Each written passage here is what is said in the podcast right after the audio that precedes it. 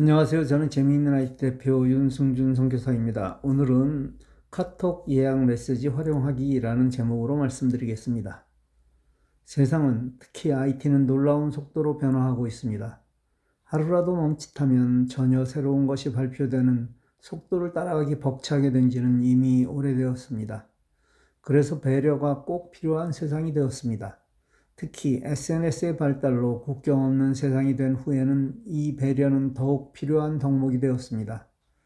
내가 한참 활동할 지금 시간이 어느 나라에서는 단잠을 자야 할 시간입니다. 이런 사실을 강구한다면 내 SNS는 상대에게 민폐가 되는 것입니다. 배려의 사전적 정의는 도와주거나 보살펴 주려고 마음을 씀입니다.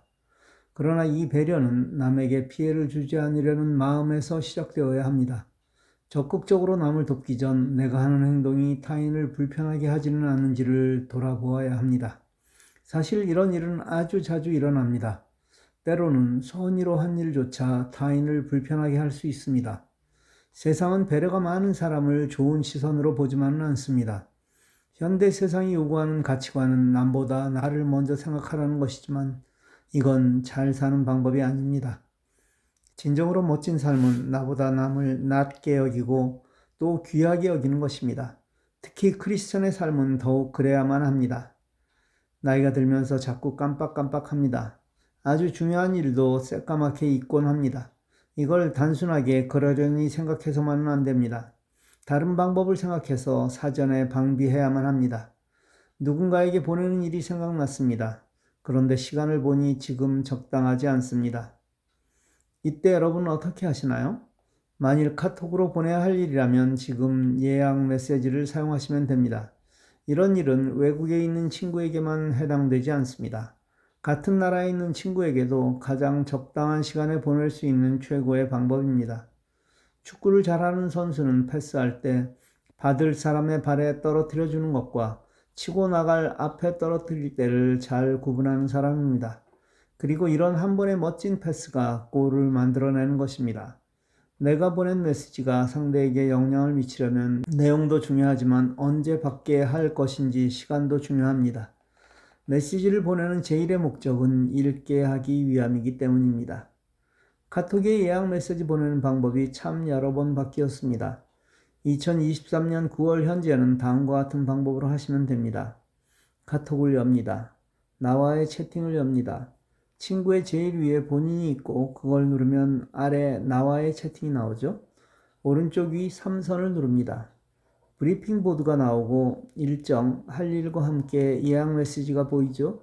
그걸 누릅니다. 아래 메시지 예약하기를 누릅니다. 보낼 메시지를 입력하고 일시를 선택합니다. 발송 대상을 선정합니다. 개인은 물론 단체방에도 가능합니다. 미리 알림을 설정하면 발송 15분 전에 나에게 알려주는 기능입니다. 예약하기를 누르면 예약이 완료됩니다. 이제 브리핑보드의 예약 메시지에 여러분이 예약한 메시지가 나타날 것입니다. 물론 발송 전에 취소할 수 있습니다. 해당 메시지를 꾹 누르면 삭제가 나옵니다.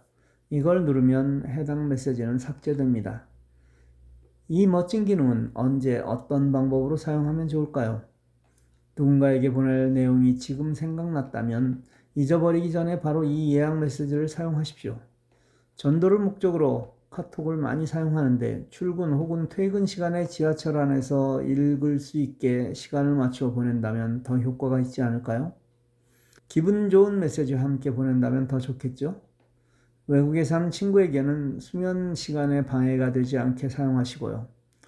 또 약속 시간을 늘 잊어버리는 친구에게는 이를 상기시켜 주어 참여할 수 있는 시간에 맞추어서 사용하시면 좋을 것입니다. 특히 단체 모임을 가질 때 약속 시간에 늦지 않게 시간을 잘 계산해서 메시지가 전달되게 사용하시면 큰 도움이 될 것입니다. 예약 메시지를 사용하여 여러분의 배려 점수를 더욱 높이시길 기도합니다. 배려가 넘치는 사회가 되길 소망합니다. 그래서 조금이라도 더 행복하게 변화되기를. 감사합니다.